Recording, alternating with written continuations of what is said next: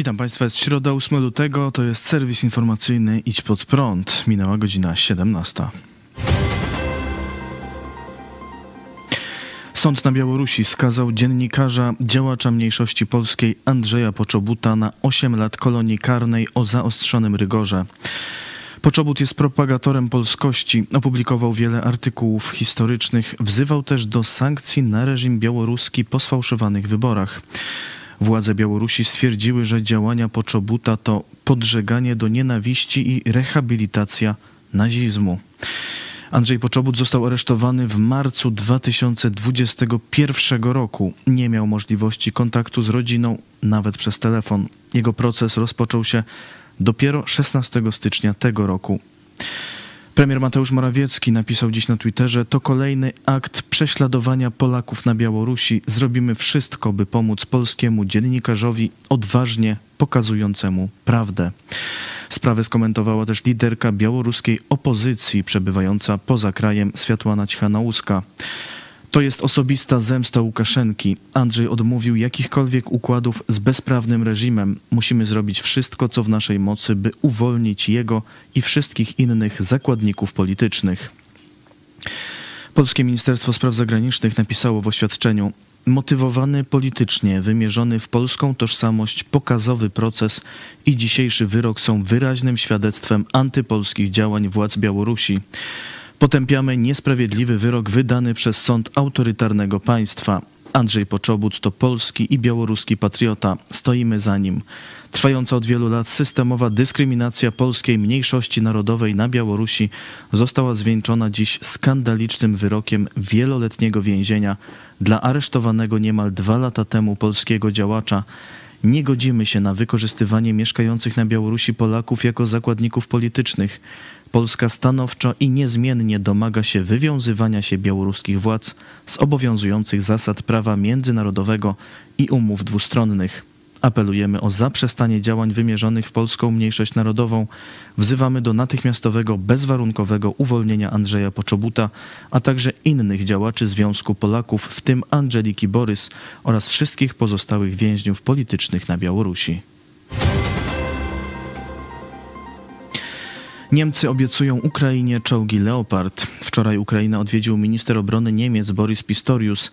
Polityk spotkał się z prezydentem Ukrainy Wołodymyrem Zełenskim. Niemiecka ambasada na Ukrainie napisała na Twitterze: Kolejne konkretne kroki w ramach naszego poparcia dla Ukrainy. Minister obrony Boris Pistorius rozmawiał we wtorek na Ukrainie z prezydentem Wołodymyrem Zełenskim. Czołgi Leopard 2A6 będą dostępne pod koniec marca. Ponadto Pistorius zapowiedział, że Ukraina dostanie od państw europejskich 100 czołgów starszej wersji Leopard 1. Niestety terminy podał dość odległe. Pierwsza partia około 20 czołgów Leopard 1 ma trafić na Ukrainę do czerwca, a reszta do połowy przyszłego roku.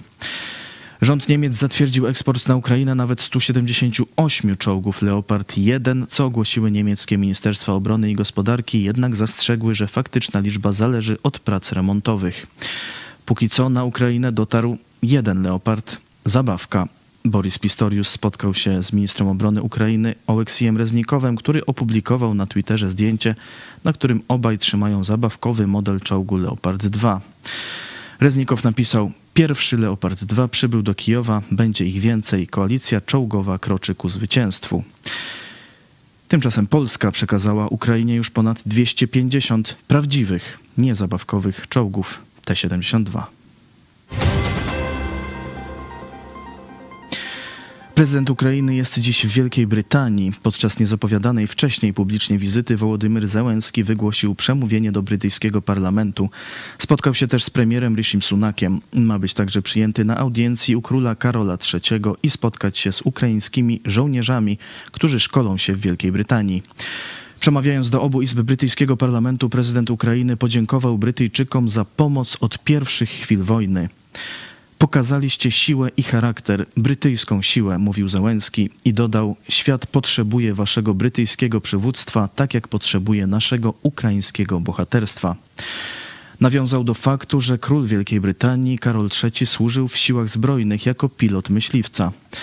On był pilotem sił powietrznych. W Ukrainie każdy pilot jest dziś królem. Jest ich tak mało, są tak cenni, że my jako ich słudzy robimy wszystko, co możliwe i niemożliwe, żeby świat zapewnił nam nowoczesne samoloty.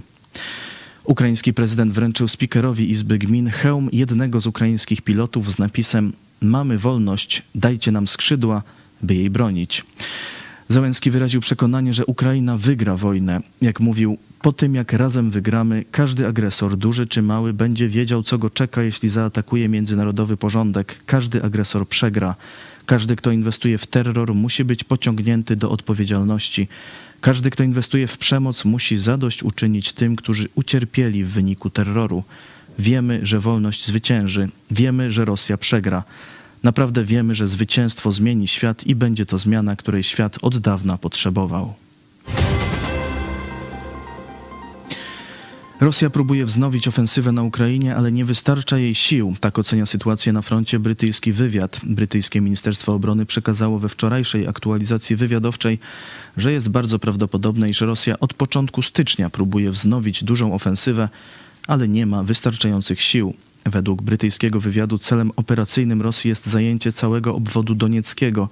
Jednak rosyjskie wojsko było w stanie posuwać się zaledwie o kilkaset metrów tygodniowo, między innymi z powodu niedoborów amunicji i braku jednostek manewrowych zdolnych do skutecznego ataku.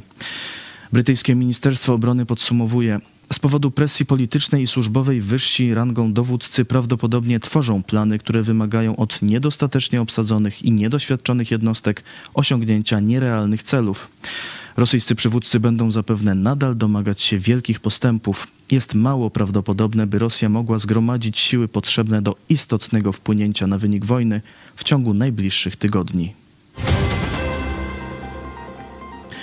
Tymczasem Ukraińcy chwalą się sukcesami w boju.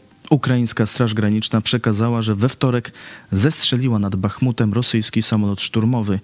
W komunikacie napisano: Samolot szturmowy wroga osłaniał z powietrza piechotę atakującą linię obrony. Jeden z oddziałów Straży Granicznej otworzył ogień z zestawu rakietowego i strącił rosyjski samolot bojowy, prawdopodobnie Su-25. Maszyna zapaliła się i spadła, los pilota jest nieznany. Sztab Generalny Sił Zbrojnych Ukrainy podał natomiast we wtorek, że w ciągu doby w Ukrainie zginęła rekordowa liczba rosyjskich żołnierzy, około 1030. Zniszczono też 14 rosyjskich czołgów. A Rosja cały czas rozsiewa dezinformację na cały świat. We wtorek ukazał się raport Europejskiej Służby Działań Zewnętrznych na temat rosyjskiej propagandy w Europie. Autorzy zwracają uwagę na taki proceder Rosjan jak rozpowszechnianie w sieci fałszywych obrazów rzekomych okładek znanych europejskich czasopism. W ostatnich miesiącach pojawiały się zafałszowane okładki m.in. francuskiego Charlie Hebdo, hiszpańskiego El Jueve i niemieckiego Titanica. Także kiedy zobaczysz w sieci szokującą okładkę gazety, warto sprawdzić, czy jest prawdziwa. Według raportu Rosja próbuje przez fałszywe informacje innymi wywołać przekonanie, że to nie Rosja, a ktoś inny jest winny wybuchu wojny. Szczególnie często kierują narrację w stronę USA. Badacze zauważyli, że rosyjską narrację powielają też komunistyczne Chiny. Rosja do rozpowszechniania fałszywych informacji w mediach społecznościowych używa często kont swoich ambasad i konsulatów. Josep Borrell, wysoki przedstawiciel Unii Europejskiej do spraw zagranicznych i polityki bezpieczeństwa, zapowiedział, że wkrótce powstanie unijne centrum, które będzie analizować i przeciwdziałać propagandzie.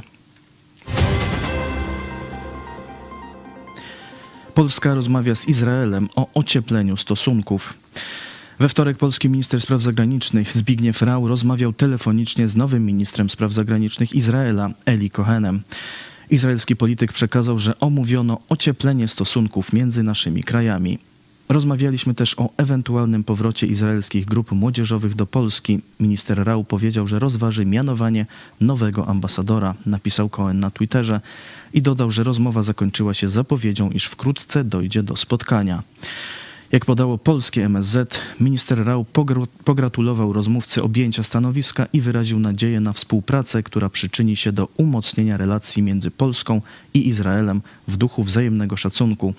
Ministrowie omówili także przygotowania do zbliżających się obchodów 80. rocznicy wybuchu powstania w getcie warszawskim Odnosząc się do agresji Rosji przeciwko Ukrainie, minister Rau przedstawił polską ocenę sytuacji i zachęcił stronę izraelską do dalszego, zwiększonego wsparcia Ukrainy. Liczba ofiar trzęsień ziemi w Turcji i Syrii przekroczyła 11 tysięcy. Ponad 8,5 tysięcy osób zginęło w Turcji, a 2,5 tysiąca w Syrii. Wciąż trwa akcja przeszukiwania gruzów, w której biorą udział dziesiątki tysięcy ratowników z Turcji i wielu krajów świata, także z Polski. WHO ocenia, że liczba ofiar może zwiększyć się jeszcze kilkukrotnie. Polscy strażacy uratowali już 10 osób. Dziś polskie Ministerstwo Obrony ogłosiło, że wyśle do Turcji szpital polowy wraz z załogą. Minister Mariusz Błaszczak przekazał, Wojsko polskie pomoże Turcji w walce ze skutkami trzęsienia ziemi. Dziś kierujemy tam personel medyczny z Wojskowego Szpitala Polowego z Wrocławia, łącznie 52 osoby, w tym lekarze, pielęgniarki i ratownicy medyczni. Do Turcji wyleci także mobilny punkt pomocy wraz z wyposażeniem. To wszystko w tym wydaniu serwisu. Dziękuję Państwu za uwagę. Kolejny serwis jutro o 17, a jeszcze dziś o 18 w telewizji Idź pod prąd, którędy do nieba i czy Mateusz Morawiecki dostanie się do czyśćca. Zapraszam, do zobaczenia.